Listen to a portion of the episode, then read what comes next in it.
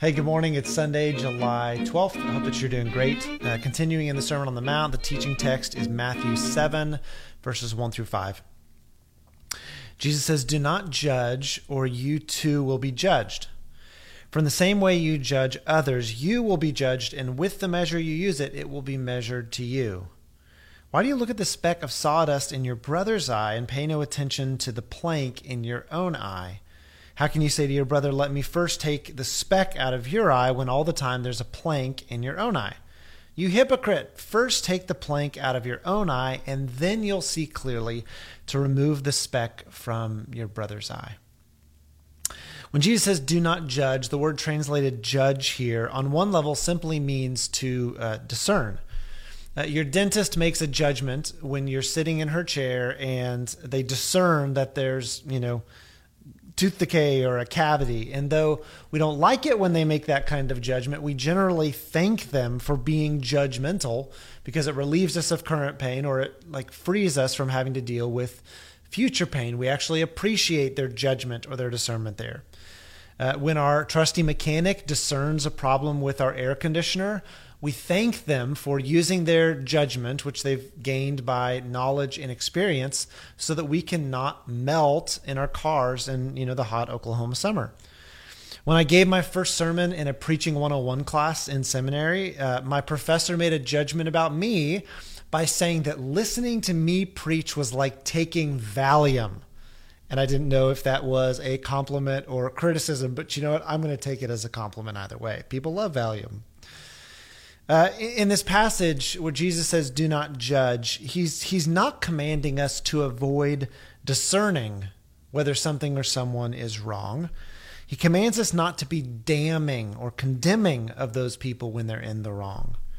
He's not telling us not to evaluate, which is honestly not something we can avoid doing. He's telling us not to evaluate with contempt uh, not to think that we have the moral authority or the moral positioning to make the final judgment about someone.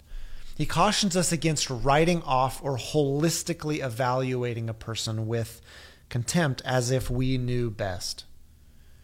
Uh, you will be unsurprised to hear me say this, but I think we live in a contemptuous, polarized, anxious, and angry world right now. You see it every time you open up social media and you hear people uh, share their perspectives. My number one rule of engaging in social media is don't read the comments. And I have this rule is be, because like the comment section is where people take conversations from 0 to 60 in like 2 seconds. You think someone posts something relatively inane and then the comment section just explodes and you're like, "Man, that escalated quickly." People are, are reactive, vindictive, merciless, slow to listen, and certainly slow to seek understanding. And there are a lot of people in this world who are incentivized to keep us in this kind of posture. There are power brokers and influencers who are meaning, meaningfully incentivized to stoke the fires of our animosity toward other people. There are people who stand to gain wealth or influence the more angry you and I become about those with whom we disagree on any number of issues. But Jesus gives us this warning against condemning and treating others with contempt. But it's actually more than a warning, it's actually an invitation into a better way of living, a more liberated existence, and that's life without condemnation.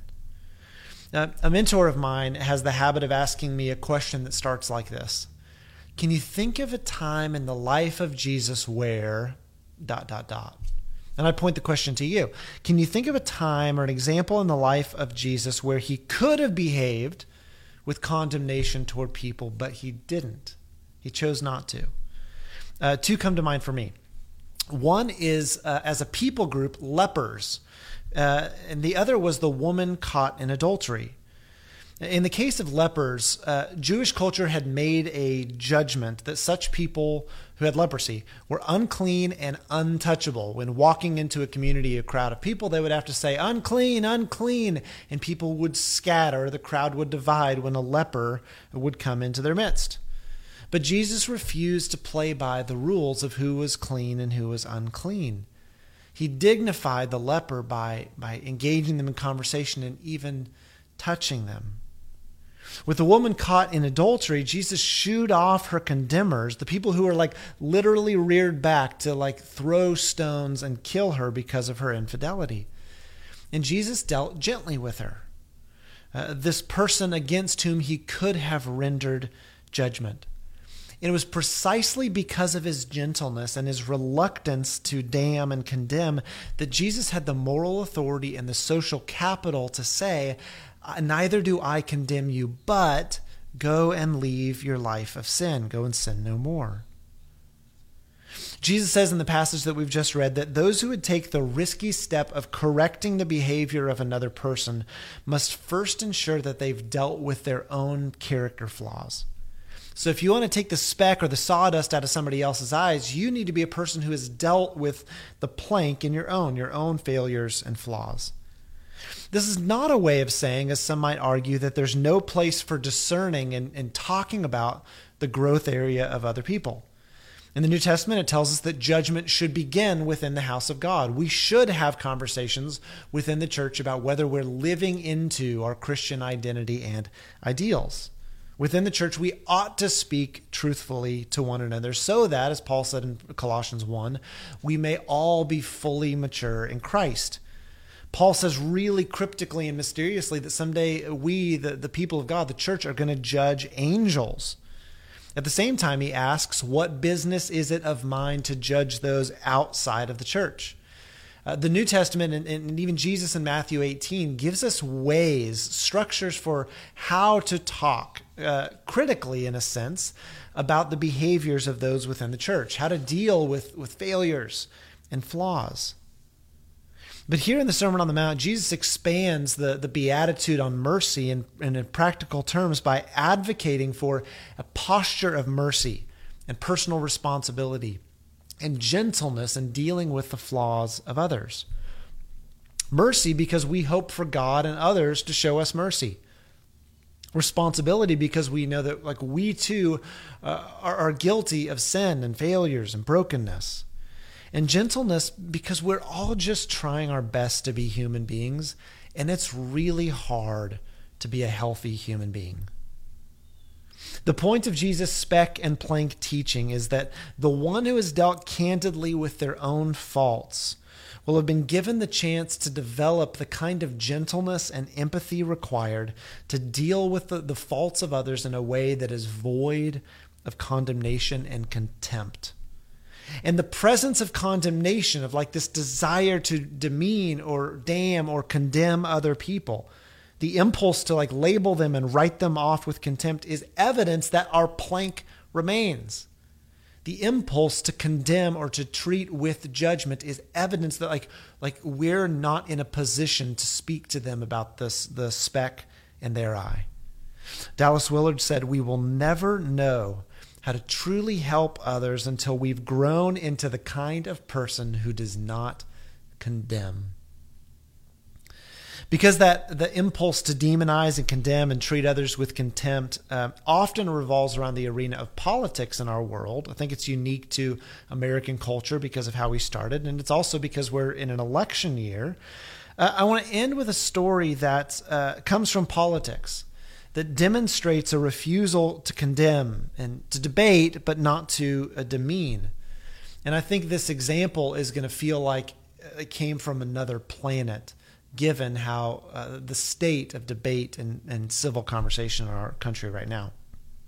The late Senator John McCain, uh, during his campaign for president in 2008, was hosting a town hall in uh, Lakeland, Lakeville, Minnesota. It was three weeks before the election, so tensions are really hot, and McCain was running against a young Senator Barack Obama. And during this town hall Q&A, the mic was being passed around to different people in the crowd, and McCain had back-to-back questions to which he gave very unexpected responses. The first question came from a man who got up in the mic and he said, Frankly, we are all scared of an Obama presidency. And he went on to describe the reasons that gave him fear or trepidation about Obama becoming president. McCain responded and he said, First of all, I want to be president of the United States, and I do not want Senator Obama to be president of the United States. But I have to tell you, Senator Obama is a decent person, and a person you do not have to be scared of as the President of the United States. Immediately at his own campaign rally, people began to boo this posture by Senator McCain. The mic is passed to uh, another woman in the crowd, and she said, "She said, I don't believe I can trust Obama. I've read about him." And then she said, "He's an Arab. He's not an American." And John McCain immediately withdrew the mic from this woman and began to shake his head. And in a very respectful tone, he said, No, ma'am. No, ma'am. He's a decent man.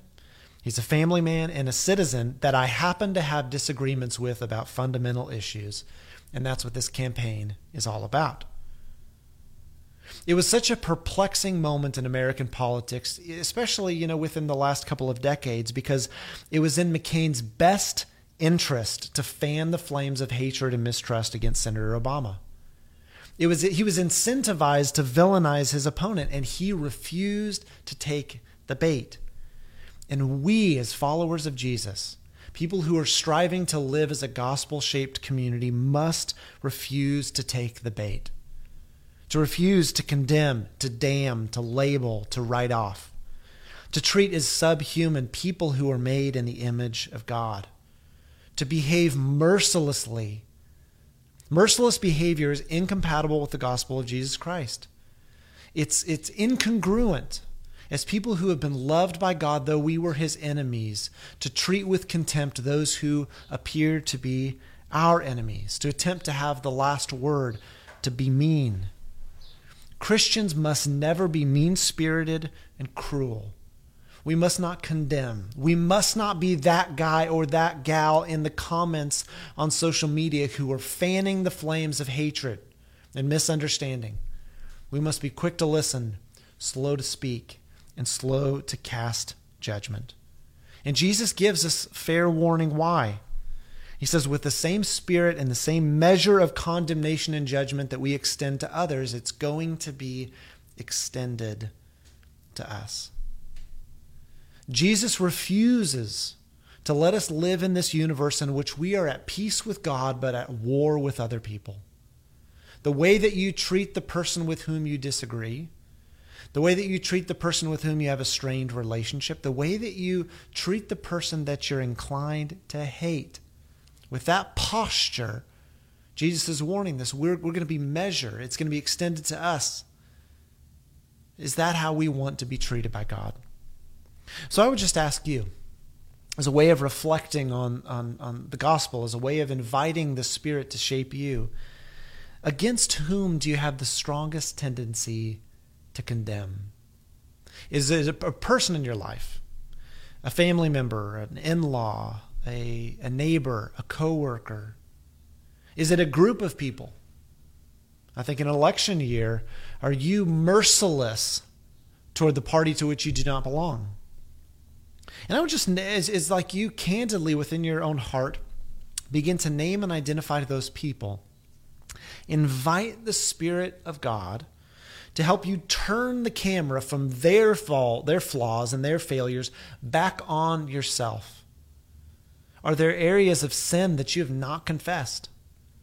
Are there, area, are there ways in which you're behaving and maybe even condemning others for behaving uh, but you're behaving in just the way that's that's a failure, just the way that you would condemn them. Are there are there parts of your heart? Is there a tendency to condemn that you need to invite the Spirit of God to remove from within you? Each of us must be quick to listen, slow to speak, slow to become angry, and to be judgmental. In the same way that you judge others, you yourselves will be judged. Let's pray together. Lord Jesus, we have been so trained and habituated and discipled into being people who condemn and villainize the other that many of us can't even imagine a world in which that is not our MO. So, would you send your spirit and so transform us uh, that we are people who just live free from condemnation? We live in freedom knowing that there's no condemnation for those of us who are in Christ Jesus because you've set us free, according to Romans chapter 8. And help us to live in this judgment free, condemnation free existence toward our children, toward our spouses, toward our, our family, our friends, toward other people in the church, toward those with whom we disagree politically. Convict us when we are merciless. Give us a glimpse of how you see us when we behave in these ways that are so short of mercy. And transform us to live freely. We ask all this in the name of the Father, and the Son, and the Holy Spirit. Friends, God loves you. We'll see you around. Hope that you have a great week. Love for you to join us Sundays, Cornerstone on the lawn. Unless it's raining, 9:15 outside. Bring a lawn chair. It'd be great to be together with your church. See you around.